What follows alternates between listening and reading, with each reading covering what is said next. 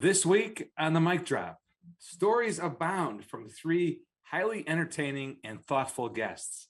Gina Lehe of the NCAA takes us through her career journey, the secret to balancing her family and work lives, and the future of the NCAA.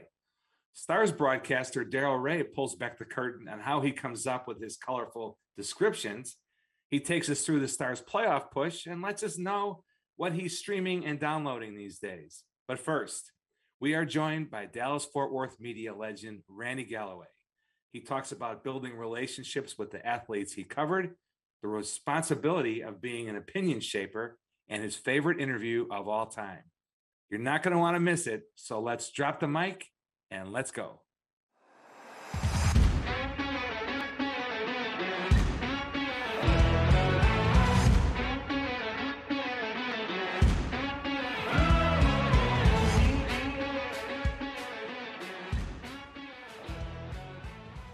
Welcome to the Mic Drop, everybody, the official podcast of the Dallas Sports Commission. Kevin Sullivan here, joined by Dallas Sports Commission Executive Director Monica Paul, the hardest working woman in show business. Also with us is Next Level Marcus Carr. Thanks for listening and subscribing. Big show today, headlined by Randy Galloway. But first, Monica, we have somehow gotten ourselves to episode number 53 of the Mic Drop. Now, when we highlight a player in Dallas Fort Worth sports annals that has worn the number of our episode, uh, Bob Breunig and Mark Stepnoski are two Cowboys who wore number 53 with great success, multiple Super Bowls. But I am so excited about baseball being back on track. The lockout is over. That I'm going with number 53, Adolis Garcia of the Texas Rangers. Interesting cat defected from Cuba in 2016, played in Japan, banged around the Cardinals organization for a few years, very little success. Uh, squeaked into 21 games back in 2018. Rangers acquired him in a trade in 2019 after the Cardinals had given up on him. He had six hitless at bats for the Rangers in the pandemic year of 2020. Didn't make the team in 2021 out of spring training, but got called up on April 13th of last year when Ronald Guzman got hurt, and uh, he Garcia just got rolling, ultimately becoming American League Rookie of the Month in May of 21, making the All Star game and getting a double, hitting a double in the All Star game. Uh, ended up leading all rookies with 90 RBIs and 59 extra base hits, 31 homers, tied for the league lead with 16 outfield assists. Here at the Mic Drop, Monica, we love a good comeback story. So, with apologies to Bob Breunig and Mark Stepnoski, and the Mavericks original number 53, Clarence Kea from that 1980 81 team. We're going with number 53, Adolis Garcia for episode 53. So, Monica, what's happening this week at the Dallas Sports Commission? Yes, Sully, it's a big week. Uh, we're all in on WWE, so we're continuing planning as uh, WrestleMania week is vastly approaching here. Uh, a lot of uh, new information to be released, uh, transportation options out for fans. So uh, really get to excited, uh, get exciting planning for that. Uh, and then we're also shifting our focus to the Big 12 baseball championships out at Globe Life Field in May. you'll start to see some ticket on sales coming out, as well as some marketing and other information for the event. So. Uh, this will be our first time hosting Big 12 baseball championships. We're excited about the partnership with the Big 12 uh, and excited with baseball coming back, um, MLB back. That uh, hopefully those college fans will, will, be out to, to support the the conference championships. Uh, conference USA basketball championships happening out at the Star uh, in Frisco this week, and then uh, we are starting to actually have more World Cup uh, engagement and discussions and moving the needle a little bit as we're approaching what we hear is a May uh, decision on host cities for 2026. So, uh, a long time coming. Um, we're getting a little bit excited. So, uh, we're seeing the, the bus uh, leave the station a little bit here. So, it's quite exciting around the Sports Commission right now. Well, the countdown in May has begun. We talk a lot about sports philanthropy in our community on the Mic Drop, Monica. We had a philanthropic mic drop moment this week here in Dallas. Yeah, Sully. Uh, the seventh annual Mavs Ball presented by AT&T raised a record, hello, 1.7 million for the Mavs Foundation. Uh, Spencer Dinwiddie and uh, Luka paid uh, eighty thousand for a visit to the state fair with Boban. Uh, Dorian Finney Smith saying, "Let it go." Let it go. That's a good one for a fundraiser. I'd like to tag along uh, with uh, Dinwiddie and Luka and uh, Boban on that trip to the state fair, but 80 grand, that's a lot of Fletcher's corny dogs. Another update Sean Decker of the Rangers, friend of the podcast, who leads their Rev Entertainment operation, bringing other events. He landed a big one for Globe Life Field with Lady Gaga coming on August 23rd. I have a feeling that you're going to be in attendance uh, that night. Oh, uh, Sully, you can bet I've already uh, had conversations with Sean about that. I'll be seeing him later today. I may even ask to leave our meeting with tickets in hand. So, uh, yes, I've seen Gaga before at the American Airlines Center. Uh, fantastic show there. So, uh, excited for Globe Life Field. And honestly, you know, we've both uh, been at a concert there at Globe Life Field, and uh, I think with their, their new development, new stadium, we should probably anticipate a, a few more key uh, concerts for Sean and his team to be announcing in the near future. And man, I used uh, the fact that I was at opening night of the Hella Mega Tour to impress uh, young people. So I'm, I'm always in for a for a live show. Uh, you know, and Randy Galloway is sort of the Lady Gaga of sports columnists in his day, the biggest star in the uh, in the pantheon. Uh, and we're, we're back in a moment to talk with the legendary Randy Galloway. But before we do that, some sad news uh, in Dallas sports circles this week with the passing of Marilyn Love the Cowboys, Jerry Jones' assistant uh, for more than 40 years, beloved by everybody who got to work with her and know her uh, for her her ready smile, her helpful demeanor, all about getting it done. Marilyn Love sadly passing away, and she will definitely be missed on the Dallas Fort Worth sports scene. All right, back with Galloway in a moment, but first over to Rachel with a word from one of our sponsors. Dallas is known for its big wins when it comes to sporting events, whether it be Final Fours, Winter Classics, Pro Drafts, or even international soccer matches. Dallas sets the standard. And now it's time for our biggest win yet. We want the 2026 World Cup. The Dallas Sports Commission is working hard to bring the World Cup back to our great city, yeah. and we need your help. Head over to DallasWorldCup2026.com to sign the pledge to bring it back. Be sure to follow us on all social media at World Cup Dallas to stay up to date on all things 2026 World Cup.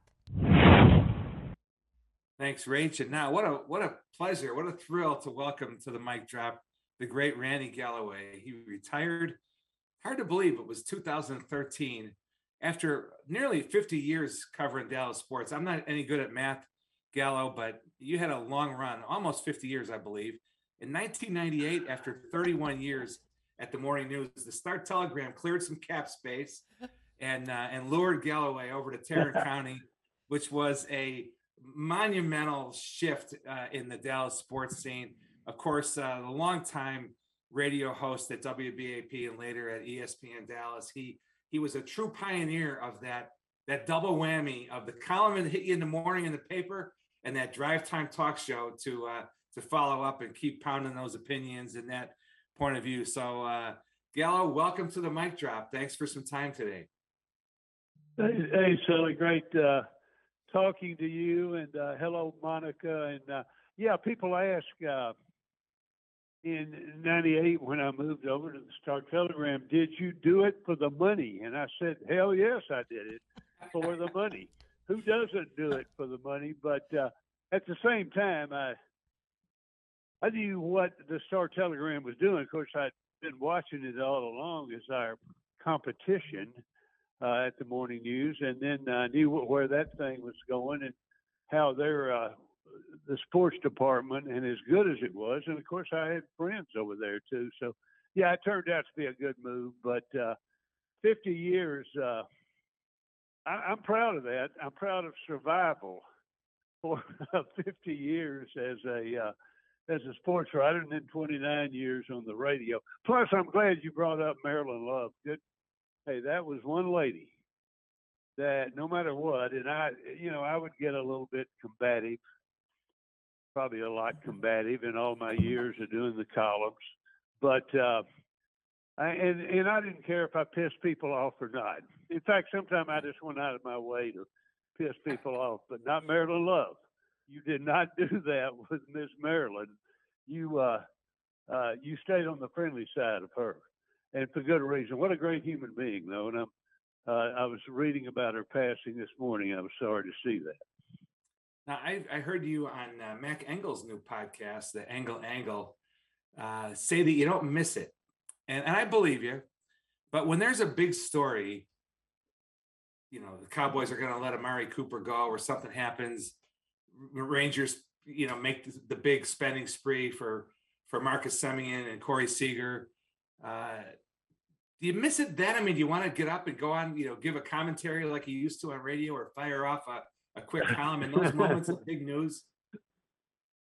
Yeah, and most of the time, uh, you know, ninety nine percent I don't, but I, uh, uh, I've got to admit, and I've told other people this after that uh, Cowboys 49ers game, uh, I said, I'm watching that and I'm wishing, God, I need a column. I'd like to have a column right now, uh, just over the uh, the stupidity I mean, you you cannot be that undisciplined as a football team. And by the way, it wasn't just that game. This had been going on all season. Uh, you're that undisciplined as a football game. Uh, number one, there's three things involved. Uh, you're either stupid, uh, or you don't give a damn, or you're not well coached. And and in this case, it may have been all three, but uh, yeah, I would have fired Mike McCarthy uh, two minutes after that game was over, and probably a lot of the coaching staff, not the not the defensive coordinator, but uh, most everybody else. Uh, right after that game was over. So yeah, I wish I had a column, but I'll admit, uh, I got up the next morning. I read Kevin Sherrington in the morning news, Mac Engel, the Star Telegram, and I felt better. I said they covered all the bases, so no, I don't need to come back. But yeah, like that. I, there, there are times uh, this baseball. Boy, talk about a tsunami of stupidity. That is the game of baseball, and uh, uh, I I would have liked to said something on that uh, because the national baseball writers and a lot of them are friends of mine that I've known for years. But it was all about blaming the commissioner and blaming the owners for what what went on for a hundred days or however long it was. And I boy, I did not see it that way. And I think it ended up uh, I thought it was the players' fault. For once, I actually backed the owners, and I have never done that, going all the way back to the 70s when I was covering the Rangers. Uh, and that was when the really the labor movement really took off. But I think it proved here just yesterday when the settlement was made that it was the players holding everything up for no good reason, or at least the eight players on the executive committee who were doing the negotiating. They voted 8-0 yesterday not to accept, uh, not to accept the bargaining agreement. Then they took it to the player reps. There are 30 of those, one for each team. They voted 26 to 4 to accept. So the guys sitting on the in the negotiation, those eight players were obviously not contacting the rank and file players. Yeah, I'd like to jump in on something like that. But, you know, uh, when you're retired, stay retired. Stay out of it. And that's what I try to do you know, we're, we're fortunate. You mentioned uh, Sherrington and Engel. We'll throw Cowlishaw in there. All three of them have been guests on the mic drop. So we've got some strong opinion uh, voices in, in, our in our two uh, newspapers. I'm not so sure that's still the case nationally. By the way, I think we still have a, a decent newspaper town if there is such a thing. But I want to make one point about you, you know you were sort of the ultimate opinion shaper and and and trendsetter leader of hot sports takes for all those years. And in 1994, Jason Kidd's rookie year with the Mavericks, of course, after one year of the Quinn Buckner uh, experiment, I guess you, we could call it, uh, Donald Carter and Norm Sonju hired Dick Motta to come back. He had left seven years prior under not great conditions, basically quit on the team uh, in a huff, sort of a heavy drama was not a good ending after a number of great years for Coach Motta. And on the night when he was offered the job and when he decided he was going to take it, Motta called me at home and said, Do you think I can pull this off with the media? And I said, Absolutely, because Motta was always very good to the media. It was accessible, especially if you went to practice. He appreciated the job the writers had to do and the media people. But he said, Who, do you, who can you get me with right away so I can start rebuilding all these bridges? And I gave him a couple of names, but the first name was Randy Galloway and and, and I'm sure uh, Norm Hitzges was on there and Dale Hansen and maybe one other. But the key to me as the Mavericks PR guy was we got to get Galloway and Motta in alignment.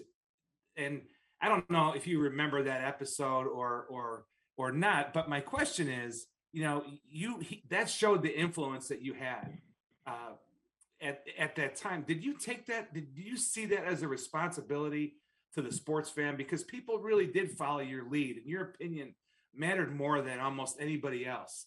Did you consider that a weighty responsibility to get things right? Yeah, and sometimes I didn't even consider it that uh, that it was happening. Uh, but do I ever remember that? I called Motta after you called me, and one of the things he said right away, he said, Galloway, quite frankly, I don't want to take this job because I don't want to deal with you. And I said, Dick, I would love for you to take this job. I mean, this thing is a mess. We all know what kind of mess it was. I would love for you to come back. He said, Really? I said, Yeah. And I, you know, I realized when he left, it was that was messy. Those those were also messy times. But I I uh, that that kind of uh, it stunned me, and in in a negative kind of way is he didn't want to deal with me, and I, I you know I kind of I kind of hated that because I really wanted him uh, really wanted him to come back, and then you know when he came back, it wasn't super successful, but everything. Uh, you know everything went well. I, you know, I guess it was a. Uh, I, I, I just tried not to take myself that seriously, and uh, and it scared me. I think when some people did, and that uh, uh, that that was kind of a little bit of a problem. But yeah, I certainly remember that. Uh, I certainly remember your phone call and then my phone call to Monica. Before I lateral it over to Monica, I have one more for you, and I don't. I'm sure you remember this, but let's see if you do one year, and I don't remember what year this was. It was late 80s or early 90s. It was your wedding anniversary. and on your way to take Janine out to dinner, you stopped at Reunion Arena. As I remember it, you got the cop outside to let you leave the car running at the curb right outside the front door of Reunion Arena. Of course, he knew who you were and, and let you do it.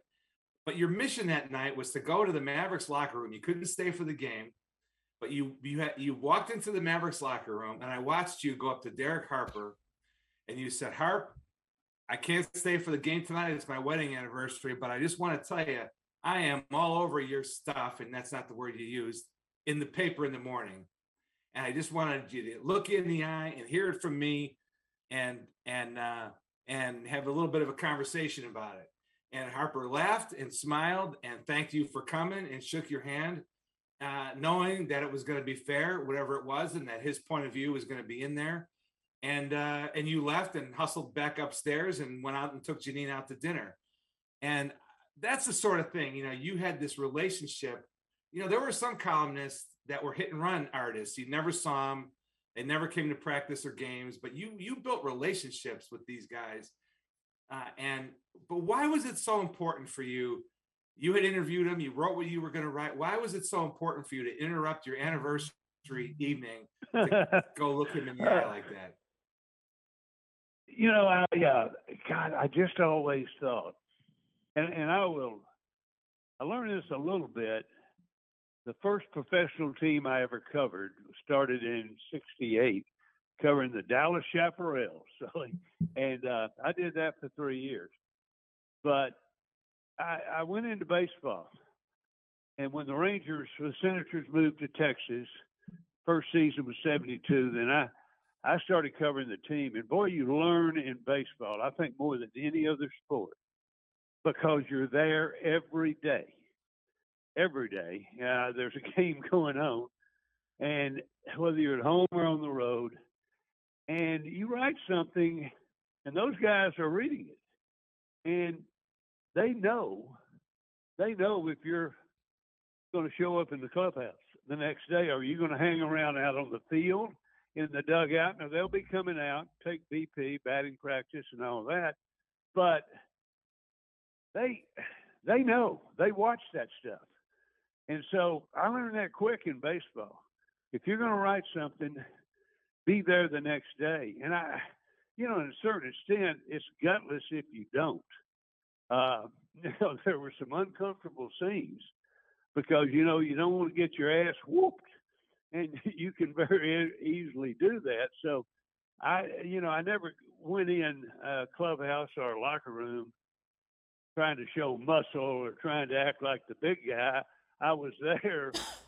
So if you want to yell at me, go ahead and yell at me because I'm going to show up. And then uh, I had a few of those yelling matches back and forth, but I, you know, it's just kind of the right thing to do and I do appreciate it that you know you brought it up, but I mean everybody I can talk to all these years. Heck, I've been retired now for eight years, but you know they people I talk to, former players, other people in the media, they always bring that up that you showed up.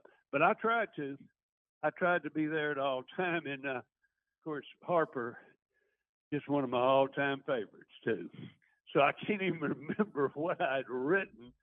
But I did want him to know because uh, now I had my problems with Mark Aguirre, one of the great players, talents of all time.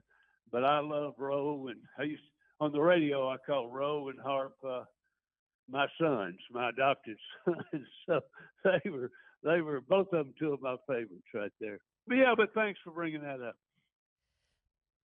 So, Randy, uh, with COVID, uh, I think it's really accelerated maybe the relationship between players and the media.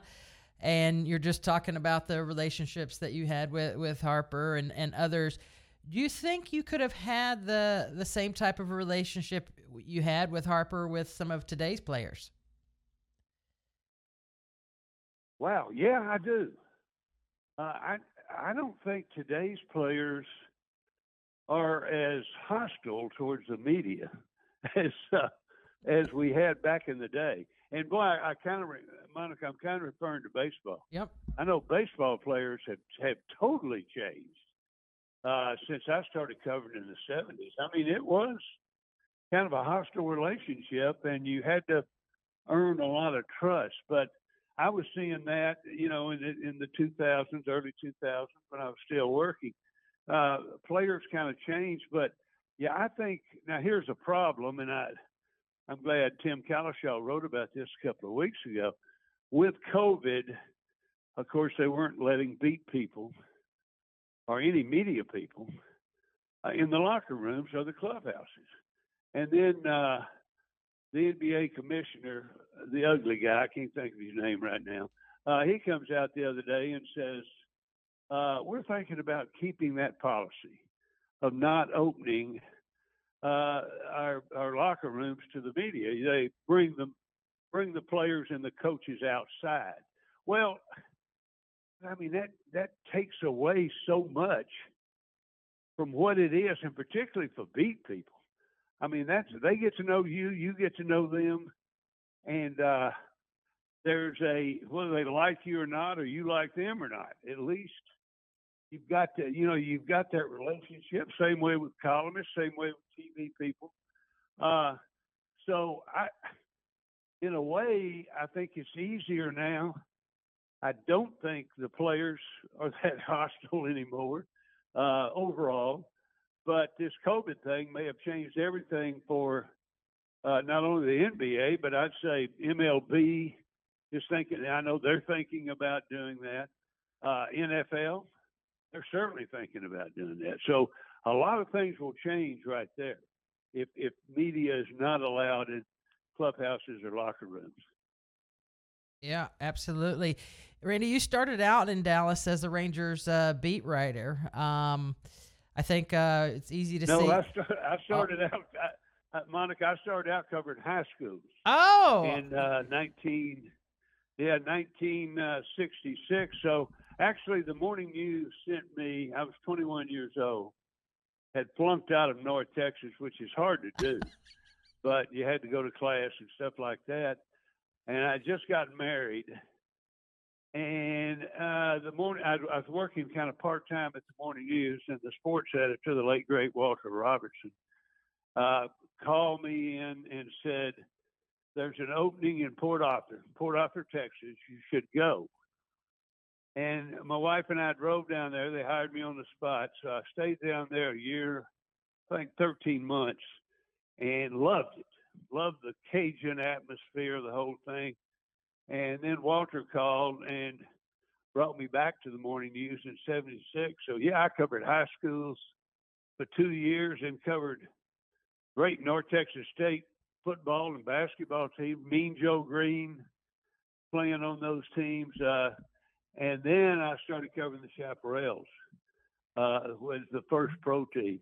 So, Randy, I want to turn uh, over to the Rangers a little bit. Uh, obviously, spring training getting underway here. Um, more moves to come uh, in the Rangers rebuild. How do we, or how do you size up their uh, chances this season? What should we expect? Whoa. Uh, well, better. That's not going to take a lot, and we we all know the uh, the spending spree that they went on, which shocked me, gosh, and uh, I think shocked a lot of people uh, based on what we've seen the last four or five years. But uh, I think they can, you know, I think certainly they can be uh, improved. I think they've laid a foundation now, and everything about. I don't think it'll be a 500 team uh, at 81 81. They are going to play the full 62, but uh, you know, I think he could be a team that could get back close to 500 if young pitching comes around. So, and, and there's nothing. Uh, there's nothing new about that, and just about everybody's going to say, "Well, how's the team going to do?" Depends on the pitching, and in the Rangers' case, it's going to be uh, young pitching. At least, do they pick up a Sonny Gray, somebody, a veteran uh, I don't think Kershaw will sign here. I think he'll go back to the Dodgers. We don't know about his health anyway, but uh, you know, if they pick up maybe another veteran pitcher, that would probably help. But let's say, uh, let's say 76 wins, and that would certainly be a vast improvement, wouldn't it? We'll take it. I think uh, any any way that we're climbing the ladder yeah, a little yeah. bit, I think we'll, we'll we'll take it. Hopefully, we'll get there. Um, no, it, hey, it's, it should be getting better. That's the main thing. Getting better. There we go. Well, let's talk about uh, getting better for our Cowboys. You mentioned uh, a, a, few a few items earlier of uh, maybe some challenges. What's your take on the Cowboys and their offseason strategy? I uh, I'm, I'm finding that very interesting. I you know the main thing I'd like to see on the Cowboys would be uh, I'd like to see a, a, totally new offensive mindset, and uh, that includes uh, a new offensive co- coordinator. Now, a lot of guys. I mean, there were people who loved, particularly early on, what the current offensive coordinator was doing. Uh, but then to see the quarterback fall off like that, uh, I think I think you need a new voice in there for Dak. Uh, and to watching the start he had and the strong start and then kind of the finish he had, I would I would start there. And uh, now we all know, you know, they're going to get rid of Amari Cooper. Uh, that's uh, I, I think that will happen. I think they're mad at him over COVID, refusing to get the shot, missing those two important games. But Monica, I got to admit, I'd have fired the head coach right after the San Francisco game. I, I, would have a new head coach in here. I, I think there may be a lot of people uh, uh, thinking the same thing, Randy. Yeah, yeah Gallo, that that's what uh, that's what made it made you so interesting. Is is uh, you didn't have to worry about hiring the next one, but let's fire this one and uh, yeah, right. and go down the road. Well, before I'm, we let you, uh, go ahead, Sally. Go ahead. Yeah, before we let you go, just one last one. You you covered it, just some of the true icons in, in sports, whether it was Ted Williams or Tom Landry, all the way through your your near 50 year run in, in Dallas. What who stands out? Who did you, you know, if you had one interview left, who who would it be with? You know, that that sort of thing. I did one live interview in my life in South Dallas. I think the year was 69. I'm not even sure. Uh, with Muhammad Ali. I was the only media member out of, well, you had two papers in Dallas, two papers in Fort Worth. We had three TV stations in those days, maybe four, actually four. And I was the only media member to show up with Ali in town. Went to a mosque somewhere over in South Dallas off Forest Avenue. And uh, one of the greatest days of my life. I had 30 minutes alone with Ali, and he could not have been nicer. And all the brothers and sisters involved, uh, they could not have been nicer. Uh, to have this honky boy in there, kind of nervous to start with, and then uh, it turned out to be a great experience. So if I could do that again, uh, that'd be that's where I would start, and because uh, I've never I never forgot that moment. Well, Gallo, we we just it's so grateful to you for spending some time with us today. Uh, continued success and relaxation in your retirement, and uh, and and just all the best to you and your family. Okay. Sully and Monica, thank you very much. I enjoyed it. Y'all keep it going.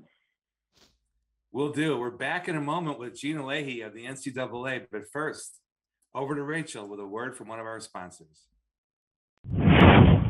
Did you know the Dallas Zoo provides guests with real life opportunities to make memorable connections with more than 2,000 animals? Please support the zoo's mission to inspire and empower action on behalf of the wildlife in Texas and around the world. Visit DallasZoo.com to purchase your tickets today.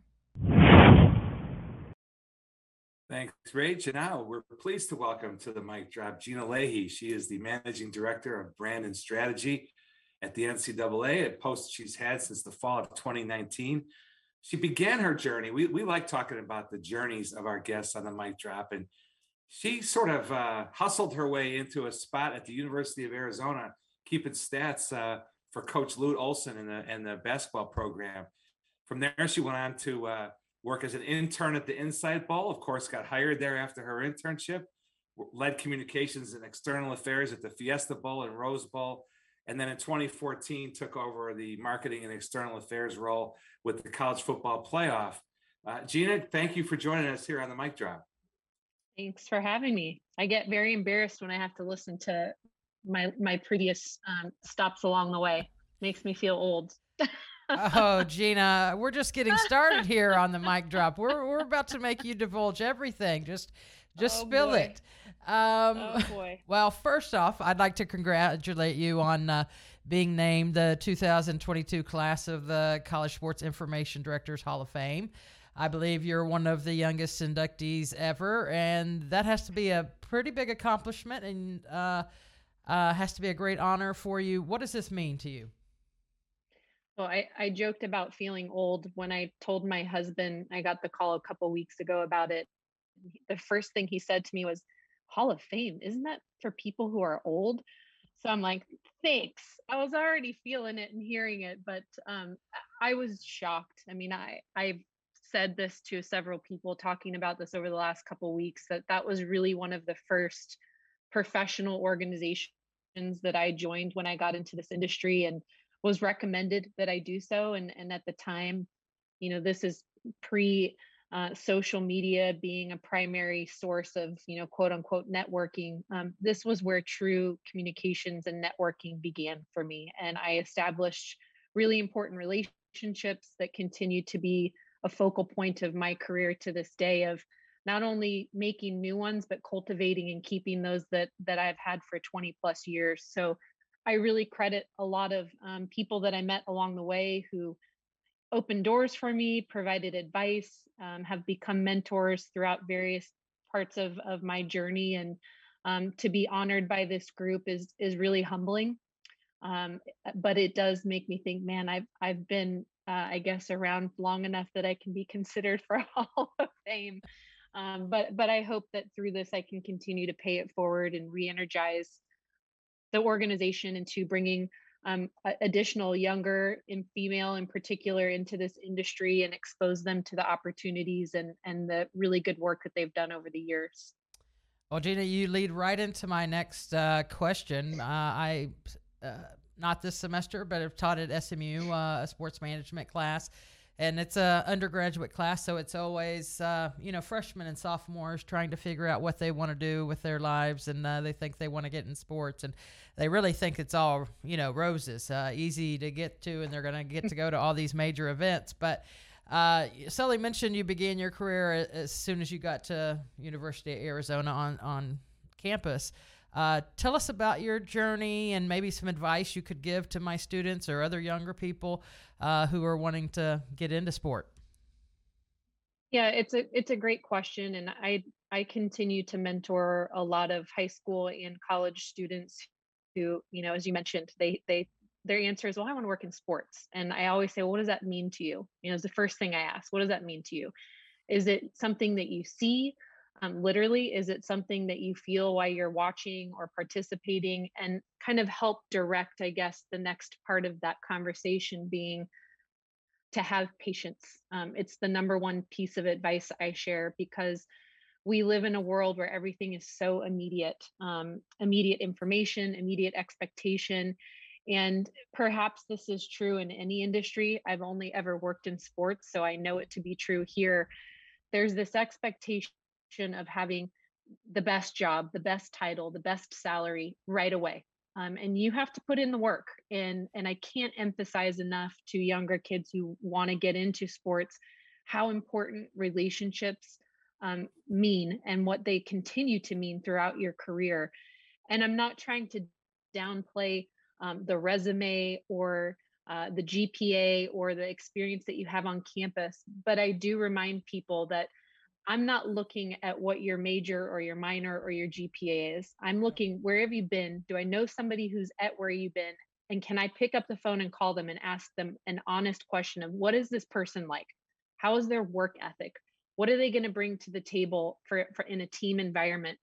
I care about that personal recommendation more than I care about what it says on paper. So anytime you can get experience, and again, the patience part of this is you may think, I want to work, work in the NFL. All right. How are you going to get there? Uh, there's lots of opportunities to continue to build. Again, I always talk about a toolkit and what you continue to add to this toolkit over your career. So if you live in an area where there's golf, as an example, go volunteer for the golf event. You will learn something there that will, will carry through with you if the NFL is your end game. And I'm just using those two as examples. You can insert any sport, any event, um, there's always opportunity to add to that toolkit uh, if you take the risk and you and you approach it with patience and understanding down the road in the long run there will be something that will apply to me um, and and make me a better candidate down the road.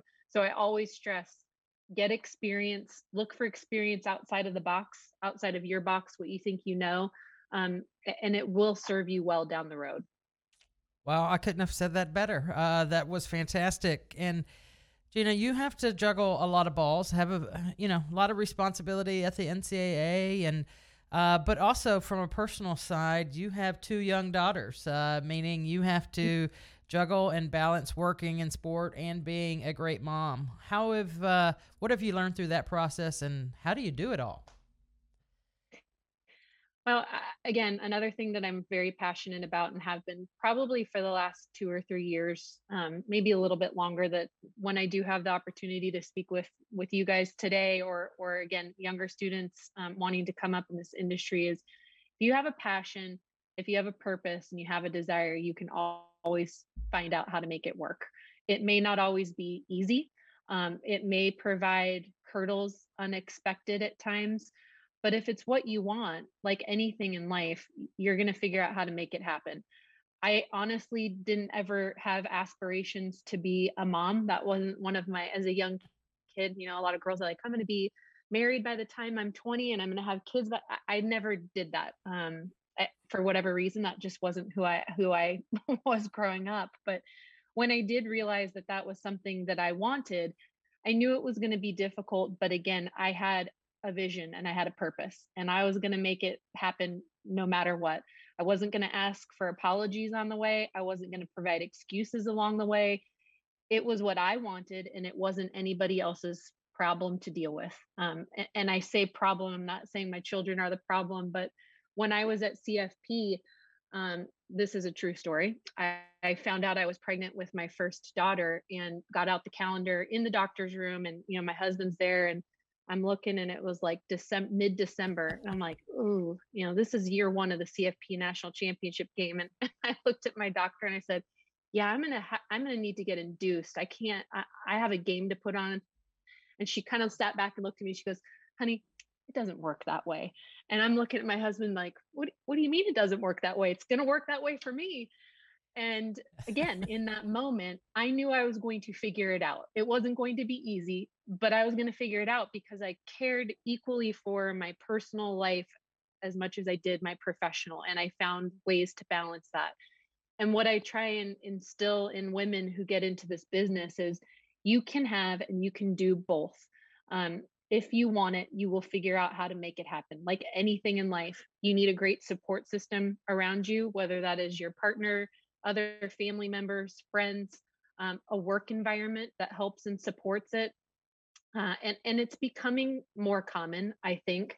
Um, when I was at CFP, I'm pretty sure that that Bill Hancock and others would would show up at a meeting and didn't know that uh, my toddler or my baby was going to be there with me sitting over in the corner of the room taking a nap. But sometimes that's what had to happen, or that I would bring her and I'd find a babysitter wherever that town city happened to be and the babysitter would come meet me in my hotel room while I went to a meeting and I'd join her when I was done. But again, I wasn't asking for that permission. I wasn't giving an excuse of I can't do this unless it was my choice, it was my decision and it was important to me to prove to myself a little bit selfishly and competitively that, that I could do it. Um, but I want again, I can't emphasize enough if it's something that you want, regardless of what the profession is, you know, the the old adage, if there's a will, there's a way. It, it's true. If you want it, you will figure out how to make it work. So Gina, I, I, have to know, did you get induced and when was your daughter born? That that first I did. so I did get induced, um, not because I pressured my doctor, I medically had to. Uh, I got induced and um, went into labor for 26 hours before wow. my daughter's heart stop started stopping during contractions and had to have a C-section. So you want to talk about not in my plan. Um, that was, I mean, the biggest curveball of my life. In the moment, I, I knew that I had like a timeline that I had to be out of the hospital with my baby, ready to get back to work. And then it was like, well, you're going to have a C section and not be able to drive and restricted movement for two to three weeks. And again, I'm like in my mind with the calendar, why I can't do that. Um, but I made it happen. You know, my mother-in-law was a godsend at that moment. She came from Indiana to Dallas and I had a runner, uh, again, true story. I had a runner for my milk at the game. Oh. so I was, I think wow. I was pumping in one of the offices of a cotton bowl staffer and had somebody coming to pick it up to take um, my daughter Adriana her, her milk during during uh, breaks it just crazy stuff. You know, you look back and you're like, why, what was I thinking? But we made it work. Well, where there's a will, there's a way, like you said. You you mentioned young people today are impatient.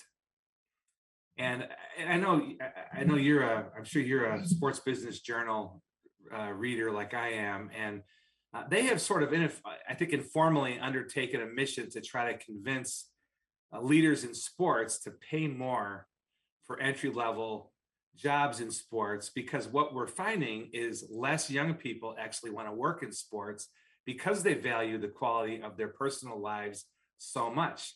Mm-hmm. Uh, my first day at the Mavericks in 1980, I worked until 11 p.m. I was going to have to be bodily removed from this opportunity. My quality of life, my personal life was way down the list. And that's probably wrong. And the younger people today probably have it right. But what do you think of that? I mean, you know, should, uh, is there a way in sports to, uh, to find a better work-life balance? Because if without it, I don't know that we're going to continue to attract uh, the best and the brightest young people who aren't aren't prepared to give up all those nights and weekends. It seems. Yeah, I think two years ago my answer may have been different because I think COVID has presented like an entire other layer to this subject. Um, similarly, I look back, you know, my first job at the Insight.com Bowl, I didn't get paid. I was basically working a full time job and not being paid. And I remember probably, I don't know, a month into the job, um, our boss at the time called us all into the room. We're like, oh, thought we are getting in trouble and said, well, we got a sponsor. We're going to be able to give you $300 a month. I kid you not. You would have thought I just struck the lottery. I mean, I remember again, I'm in college. We went out and partied. I mean, $300 a month. Are you kidding me? And it was never about money for me. So, so personally, it's very hard having this discussion um, and and looking at it differently because I do think you have to put in the work. Um, I do not compliment this expect expectation environment um, is not something that I think it speaks to who I am as a, a leader, who I want to be as a mentor. Um, I think you have to pay your dues, and whether that's hour by hours, lack of salary, whatever it is. And, and that's an unpopular position I know to take. I think COVID has even furthered their argument of, well, you should be giving me this and I should not be doing that um, because of this environment that has a little more flexibility where you work, how you work. Social media, digital space certainly has changed what that that production looks like in communications and media and brand where you're in an environment that needs and has constant connection less is not more for me. Um, so again I, I battle and sully i've i've read these arguments and i continue to read them because i do value the younger generation coming up and teaching us and i i can say that. I mean there's there are people who I meet now and I could be their mother um, that know more about social media than I do. And, and I'm not dismissing them.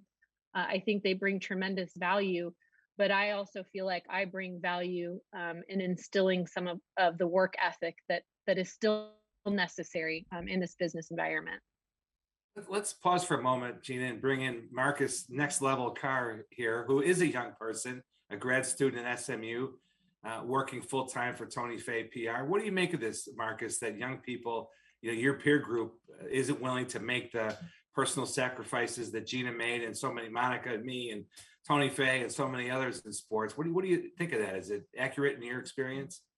You know, I, I, I do think there is a lot of truth to it in in a sense, but I do know there are a lot of people, especially in the programs that I've been in, that if you really want to work in sports, you're going to do what you got to do to be there. Um, and I think everybody knows, you know, once you're in sports, it's a dream come true. Um, so, you know, I think Gina's giving great advice for one. And um, I, I think, you know, your advice for students, you know, how to break into the industry, be patient. That is the hardest thing that I think I've learned uh, in the last, you know, four or five years is just be patient and stay patient, keep your head down and keep going. Uh, one question I do have for you though, um, which as a student I, am interested in to know is, you know, what all goes into your job? Um, you know, you're um, the managing director of brands and strategy for the NCAA. Like, what does that mean? What does that entail for you on, on, on a day to day? Well, it's a great question. And I do have to look back on the two years that I've been here just to share some perspective. Um, I walked in the doors of the NCAA. I think it had been maybe three or four days um, right after all of the NIL uh, stuff dropped on on our plate, um, which was pretty big deal at the time. Still is, but but at the time was fairly significant. Uh, a couple months later, COVID happened, um, we've had so many major historical things happened to our association in the two years that I've been here. And I continue, even today, I was on a call, you know, somebody saying, and I quote, I've never seen anything like this at my career of the NCAA. And we've said that a lot in the last two years, whether it's been congressional um, issues, again, NIL, COVID, racial and gender inequity. It's been a lot. Um, so I share all of that perspective to say that what I do has not looked consistent for two years, other than putting out fires and, trying to manage um, this you know unprecedented moment in time for the association and the brand hits and the, the brand blows that we continue to hit take and how can we be proactive to position ourselves so that we aren't setting ourselves up for continued attack when we can't when we can help it. Um, again because of some of those things i think my my job in particular around how we communicate with covid was a huge focal point of of when i first came on board and everybody being remote and being in this unknown space and environment for student athletes. But we still had a job and responsibility to communicate to them about what their lives were going to look like quite literally um, on campus off campus as a as a teammate um, and, and, that was challenging and it, and continues to be because we see residual effects with mental health around all of that. Uh, the gender equity piece has been a huge part of what i've been working on most recently and certainly leading into um, the tournaments uh, with selection shows starting on sunday and ensuring that up until sunday we make sure that we look back and acknowledge what happened we have taken tremendous strides and steps to address what we can in a very short amount of time and reinforce that our work is not done. We, we recognize we still have a lot of responsibility in front of us. But as of Sunday, you know, this is the time where we all want to make sure we're celebrating this experience and opportunity that student athletes have. And that's probably the core of everything that I do around brand and strategy is how is this going to benefit, impact, influence, and provide opportunity for student athletes? First and foremost, before we we start any project, that that is our pillar of focus. So Gina, before we let you go, and uh, we'll definitely be celebrating that that student athlete experience uh, during March Madness, and I look forward to being a good host and partner with the NCAA uh, next year for 2023 uh, Women's Final Four and those three championships. Um, but uh, you know, you kind of mentioned it a little bit. The the mission of the NCAA seems to be maybe shifting a little bit. Uh, what can you tell us about what does the future look like? Um, I mean, I, I, know there's committees and, and a lot of decision makers there, but uh, can you shed any light on what that future mission may look like? Yeah, I, I mean, again, we still have some really large issues um, on our plate. Uh, and I think the next year to two years um, will be a significant lift for our team, some of which will be what we can manage and control and help be proactive again in an environment to assist with some of these issues. And some of them are out of our control and sit in Washington, D.C., um, and, and with NIL in particular and how that looks. And we're going to need help and assistance. I think that's been recognized and understood not only at the staff level but by our our membership as well. We have a active transformation committee right now focusing on Division One and the future of Division One and how that plays into um, the association as a whole. So there's some again really significant topics that are in discussion. Um, but talk about patience. We're going to have to exhibit that um, in a real way because it's not going to. Ha- these things aren't going to happen overnight um, we've got a lot of work to do. And again, some of that work is going to require uh, assistance outside the walls here at the national office in Indianapolis. Yeah, I think a lot of people may not realize it's not just uh, some easy decisions, and the number of people and conferences and student athletes, obviously being first and foremost, um, and university systems. So uh, uh, definitely cheering y'all on, and uh, very thankful that uh, you're our partner uh, Gina, really great to have you on here. Uh, the advice earlier, I may have to replay uh, over and over and over myself. So uh, I appreciate you being here, and maybe I don't I don't know if you're going to be out at either the men's or women's Final Fours uh, for for March Madness, but uh, if so, look forward to seeing you there. Thank you so much, and I will be in Minneapolis. So who's ever there, please uh, let's let's try and connect. Appreciate Okay. the time and the opportunity. Sounds great. And now over to Rachel with a word from one of our sponsors. The Perot Museum of Nature and Science plays a vital role in preparing the most talented and diverse STEM workforce of tomorrow right here in Dallas. Become a member today and enjoy free admission and other valuable benefits to support this nonprofit landmark. Visit perotmuseum.org for more information. Thanks, Race. Now, buckle up, everybody. Razor is here and he is ready to rock and roll. We are pleased to welcome to the mic drop Daryl Reaugh, celebrating his 25th year. That is unbelievable as a stars analyst on TV and radio. He's been called the human thesaurus for his colorful vocabulary on the air. We're going to talk about that. Uh, but you know, not everybody realizes we, we know that that uh, Razor is for British Columbia and he had an NHL career with Edmonton and Hartford. He was a member. You look up the team picture of the 1988 Stanley Cup champion Edmonton Oilers. This is the team that many hockey insiders consider the greatest team ever ever to play the game. Uh, he's in that team picture. So Razor, we're going to proclaim you as having helped the 88 uh, Oilers to that Stanley Cup championship. Welcome to the mic drop. Oh, thanks, Kevin. I look, I won't fight you on that. I'll, I'll go with that. I like to tell people, uh, obviously jokingly, that uh, Gretz, Wayne Gretzky, and and myself, we both left the same year. We'd done enough in Edmonton. We moved on. He went to L.A. I went to Hartford.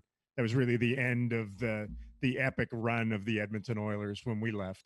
Now, We- do I do I recall correctly that that Hartford, the Hartford Whalers, uh, actually played at a at a mall, a shopping mall? What was that like? Uh, bizarre in in some ways. Uh, you know, it, downtown Hartford, Hartford in general is like insurance, right? It's it's all insurance corporate. Uh, and you go to that, you would go to that mall, and when I would walk from uh, our parking, or even earlier than that, when I got called up and I was staying at the hotel, uh, you would walk through the mall, like you'd walk past uh, Chess King and and uh, Orange Julius and down into the uh, dressing room, and then you played the game. And then after the game, you went upstairs and you went into the mall and you had a post game meal at Chuck's Steakhouse. Like it, it, it was weird. But what? Look, it's like anything. Once you get into the actual uh, arena, you forget where you're at. But yeah, it was attached to a mall. Well, to the benefit of of, uh, of Stars fans, you know your career was cut short by injuries at age 28. You were onto your off the ice pursuits, and we're all better for it. Now, the you are known for your descriptions. I like the, there was one where you you uh, described Roberto Luongo as a big kitty trying to play with a ball of yarn in front of the in front of the goal. Uh, he had the famous one that's all over YouTube when uh, uh, Jordie Benn and, and Jamie Benn were playing together back in 2015. Jordie assisted on a, a goal by Jamie, and you said that it was double penetration. now, did you come up with these things? Do you think about them in advance?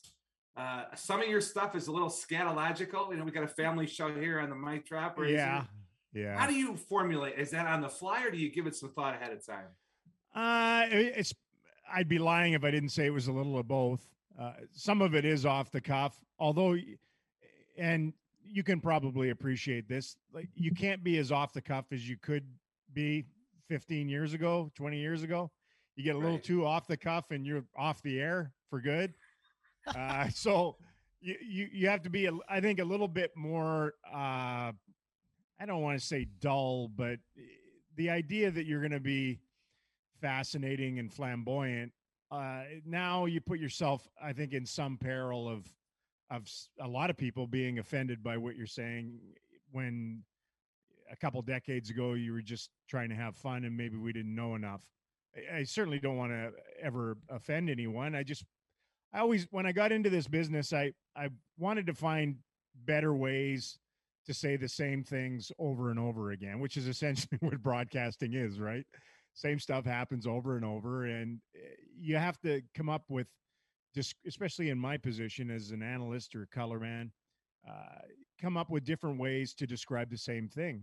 The the best exercise for that, I did two years of EA Sports uh, NHL game, so they they challenge you to come up with 10 to 15 ways to say basically everything you would ever say in a hockey game and then they would stitch that into the computer uh, the, into the video game so i did that the first year it was great because it actually gave me uh, some fodder for my own work right and, and some of the stuff i'd used a lot i put into that but then they they say okay now we need 10 to 15 different ways to say all those things. And uh, after year two, I was tapped out. I couldn't have done year three, I don't think, uh, because there's only so many ways you can say, uh, you know, icing or whatever, uh, the way a guy stops a puck. But the word stuff, I, I never really understood why guys didn't use more of the English language.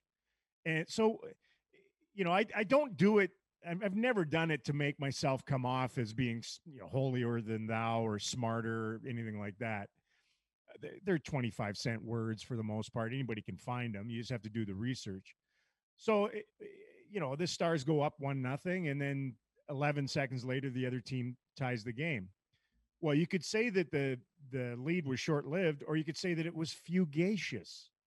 like it's a better word right? It's it's and then it sends people like, what? It, what, what kind of lead was it? It's a word, and, and it's more descriptive, and I think it flows better in that. And I think it makes people laugh from time to time and scrambles them out of there. But uh, and it it has turned into something that people associate with me after 25 years, no question. Monica, the next time the spelling bee comes back to Dallas. Oh, don't make me to... spell it. I can uh, say it. I just can't spell it. Sully, it's this weekend. It's oh, it is spelling. You should be a judge. Yeah. Well, we're gonna have to get him in. Maybe. Oh, let me call. I may. I'll make a phone call. Uh, see. See if we need a um. Uh, a one of those kids asking for judge. it in a sentence. Mm-hmm. I need it in a sentence. Uh, and you is, have to pronounce the origin of yep. that word. oh, you're in without a doubt. You're in. And Sully, I think Razor told us we have to keep this PG so that we don't get kicked off. You know, they don't kick kick us off the air. Don't kick me so, off the air and yeah, you. Yes. Yeah, they're gonna kick us all off the air here shortly. So, well, Razor, we've got to get to uh, our, our, stars, and um, I think they're in the middle of a playoff push. So, break it down for us. What what needs to happen?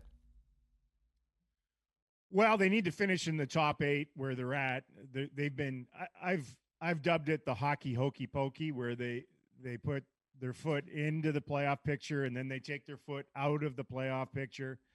Uh, then they put it in. They shake it all about. Uh, they, they they have had a tough time moving up into where they're comfortable in there. So depending on the day you check, although they've they've played uh, significantly better the last couple of months and really well over the last five weeks or so. It's difficult to move yourself past some of these other teams that they need to to try to move ahead of so that they're more comfortable in their playoff spot. But I mean, they're on pace for close to 100 points, and anywhere between uh, 96 and 100 should at least get you into the postseason. Uh, and you know some of the the things that maybe they weren't doing well early in the season scoring was a problem it's not a problem now goaltending was iffy and inconsistent certainly isn't now jake oettinger young netminders come in and, and just played marvelously in net uh, so they have no issues with that they've been really healthy for the most part uh, injury wise their issue has more so been illness and and uh, getting sick and not just covid they even back when they were being tested a lot for COVID, uh, they they were not contracting COVID, but they had a bunch of uh, illness, viral infections running through the team that they had to just kind of play through. And now they got news the other day that their best young player, uh, Miro Heiskanen, has mono, and he's going to be out week to week now. So eh, they they've had some challenges in that regard. But if if you just look at where they're at right now, they're they're they're trying to ascend it's really difficult because everybody else is uh, that they're trying to move past or keep pace with it's is playing at about the same clip. And uh, because of that there's urgency every single game. It doesn't matter whether they're playing at home or on the road. And they they have a they have a real daunting little run that they're in the midst of here. Now eight of the next 11 are on the road they're going to have to play 26 games in, in the final 50 days of the regular season. So if they get in, uh, they'll be battle tested and they'll have earned it. And most people around the NHL say the same thing. If those stars find their way into the postseason, man, they're going to be a difficult out. And I would echo that. Well, we've got two uh, upcoming uh, dates, I think, that we want to talk about. Uh, first being uh, the 21st. We're big uh, Jim Nill feel, uh, Jim Nill fans here at the mic drop. The NHL trade deadline is approaching. is he going to be buying or selling, Razor? Man, oh man, oh man. you know that I think right now because of some of what I just said, Monica, it, it's it's the most difficult position for any general manager to be in because you're not bad enough to where you're looking at your assets and saying oh, we're this isn't our year. For whatever reason we're it's just not happening for us. We have expiring contracts. We have uh, some some players that that we could uh, move help ourselves down the road. At the same time they're not in a uh, comfortable enough position where they're automatically going to be a playoff team. And now you're looking at it and thinking to yourself, what do we need? How, how do we make sure that we get all the way through, hopefully, a, pl- a long playoff run where maybe we have an injury, we have this? How do we help our depth? Are we missing? Uh, can we grab a guy from some team that's not going to make the playoffs that can score goals? Do we need that guy that can score that goal at the right time? Do we need a big, nasty defenseman? So you're not in you're not really in that position. You're you're almost in a hey, we've been pretty good for a while here. We're in a playoff spot. If we can help ourselves with some little minor thing, maybe, but we're not going to blow this thing up and we're not going to completely mortgage the future in order to grab someone because we don't know whether we're going to get in or not. So eh, that's a real tough spot for any manager to be in. And that's where they find themselves uh, here uh, 10 days away from the trade deadline. So I to answer that's the long-winded answer to I have no idea what they're going to do. I, I, really don't. I, I for the most part it's difficult to do a lot at the trade deadline anyway just because of a salary cap and the finances especially now having navigated their way through through covid and that there's not a lot of extra money and, and room to add players uh, so we'll, we'll see it'll be fascinating uh, which direction they decide to go, or if they decide to just kind of stand pat, maybe make a little minor deal and go with what they have right now and see if they can get themselves in and and and make a run once they do get into the postseason. Uh, Razor, just for FYI, I'm very good at uh, uh, saying a lot and not answering the question at, at the end of oh, the that, day as yeah, well. Yes. So it's you know you know, it's an art. It's it is an art. Uh, I, I, have to do that on, on, a pretty regular basis sometimes. You know who was the best I've ever seen uh, in a Stars uniform at that? Mike learned this very early in his career. Mike Modano understood that the longer he talked, the fewer questions he was going to get asked. So he would get asked a question and he would go on and I would stand there sometimes and I'd listen to him talking to a reporter and I'd, I'd be like, man, there's words coming out of his mouth and they're all connected to one another. And he, there's some buzzwords in there. He's really not saying anything at all. and he just kept going and kept going and a smiling, handsome guy. And, and then they'd be like, okay, well, we don't have any time for a follow up. And that was the end of it. And he knew that he was excellent at it. Yep. So congratulations to you in finding your, your comfort zone with that. Well, I want to, um, before I, I, turn it back over to Sully, I want to talk about, uh, and let all of our Stars fans know that I think we have a special night uh, on March 22nd. Uh, it may be a special bobblehead night uh, when the Stars take on the Oilers uh, over at the American Airlines Center. So, Razor, what what's happening on the 22nd? Oh, I don't know. first, you need. All I know is you need to be the first one of the first five thousand apparently to to come, and you can get a reasonable facsimile of me, although it looks from maybe my first five years of doing this, certainly not from the last five, considering the the hairline and the color of the hair and eyebrows on on the bobblehead. But yeah, I I I've been honored with a bobblehead, uh, something that I've watched through the years, and I'm like, man, I'd like to have a bobblehead someday. I didn't ask for it, but they did it, uh, as part of my jubilee, the 25 years, and uh, they'll be handing them out uh, uh, prior to, I guess, the game uh, against the Oilers, and and then that'll be that. So the trade deadline is just kind of the warm up for for Razor bobblehead night. Yeah, if you're look if you're going to weigh the two in their significance, I would certainly put bobblehead night Sure. uh, ahead of trade deadline, no question. All right, Razor. So this is the portion of the podcast where we ask our media guests to recommend a download or let us know a recommendation what you're streaming. Could be music, book, podcast, TV, movie. Uh, what have you what have you been uh, consuming lately? Uh, well, a lot of hockey. I don't want to just give you a, like a hockey podcasts, and I watch so much hockey uh, during Yeah. the season, and and there is a, a very good. There's two very good hockey podcasts. One is Spit and Chicklets, Sure. which is pretty edgy, uh, but uh, can be fun uh, to listen to. And the other one is 32 Thoughts. But I like to step away from it too. I, I love Smartless. I don't know if you guys have have listened to that at all, but I, I picked it up in the summer. I'd go on a long walk and just listen to that. Man, you can go down uh, a real enjoyable rabbit hole with Jason Bateman, um, Will Arnett, and Sean Hines. Is it? I think. I think it's Sean Hines. Uh, who? Anyway, it's it's a very Right. good one. Uh, as far as books, this is the one right here. Ah. Is it backwards?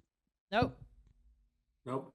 I'm just trying trying to read it. The Employee handbook. Emperor's It's the The employee handbook. Handbook. of the Dallas Stars. Twenty five years of my life with the Stars. It's called. It's called the uh, Emperor's Handbook, uh, and it's it's like uh, it's Marcus Aurelius.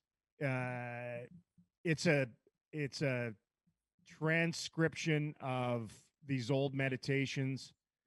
Uh, it, it's just a different way to look at stuff that happens to you in life and that it's it's a pretty good book to just kind of pick up read a few ch- uh, pages or chapters and and it puts life in perspective for you pretty quick uh, and then you can move on with the rest of it so i love that i love tiktok but not the way most people consume tiktok i go and don't laugh too hard at me I am fascinated by knot tying on on TikTok. You you can find it on there. You can find your clove hitches and what have you, and just watch knots being tied. Again, it's like a meditation. Uh, on Instagram, uh, I'm a I'm a voyeur, so I watch yachts being parked. I love that, and uh, golf streams. I, I love watching anything comes across on Insta with golf streams. And that's about my world hockey, meditations, knot tying, and uh, elitist uh, transportation. That's me. man, that is some some uh, package. Monica, what are you up to these days? in terms of Sully, I think this might be this might be the most interesting podcast that we've had so far. uh, if you combine all three of our guests and uh, and and uh, yeah, what what they were sharing. Um, I have no download this uh, week. It has been uh, my house renovation is finally finished, so I have been more focused on getting things put back into order than uh, consuming any any media. There's so many online renovation shows. Oh, I've already photo. watched them. So I Oh, did okay. that way, Well, oh, way yeah, before the the end. I get renovation. Yeah. Yeah. Yeah. There you go. Yep. Sure. Yeah, I am. I'm continuing with uh, Super Pumped, the fight for Uber and Showtime, uh, but also mainly pre- preoccupied with uh, my Purdue Boilermakers uh, getting into the Big Ten Conference uh, today and into the tournament play. And I'm nervous as heck about the turn about the NCAA tournament, but uh, let's see how the Boilers do. Uh, and so, Razor, I Got money on you that? being- You laying a little money on that? there? Nope, I don't. I don't. Uh, I don't have the stomach for that. I have the No. stomach for a lot of things, but not uh, not not betting. Uh, but I got to tell you, Razor, you have been a nectarous and mastodonic guest, yeah. which which uh, we appreciate you very much. You making some time for us today. Uh, all the best on uh, on Daryl Reaugh bobblehead night. That'll Oh, be a thank you. collector's item for sure. I hope to get one. Uh, I hope to have one, and then I'm just gonna duct tape it into the back of my car so my head will just be bobbing back and forth.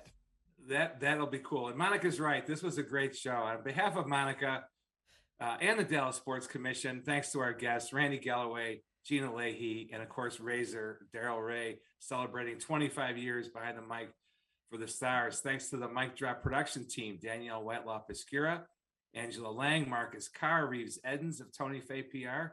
Uh, thanks to uh, Mark and Ren at Vocal Media this week, our showrunner and visionary, Tony Fay. Until next time, thanks for listening, everybody.